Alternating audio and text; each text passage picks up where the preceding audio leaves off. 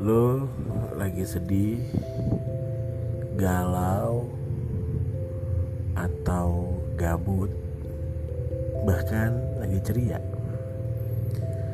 Di sini gue bakalan ceritain dari teman-teman gue yang punya uh, banyak cerita-cerita dari kehidupan mereka yang gue bakalan bagi-bagi di sini.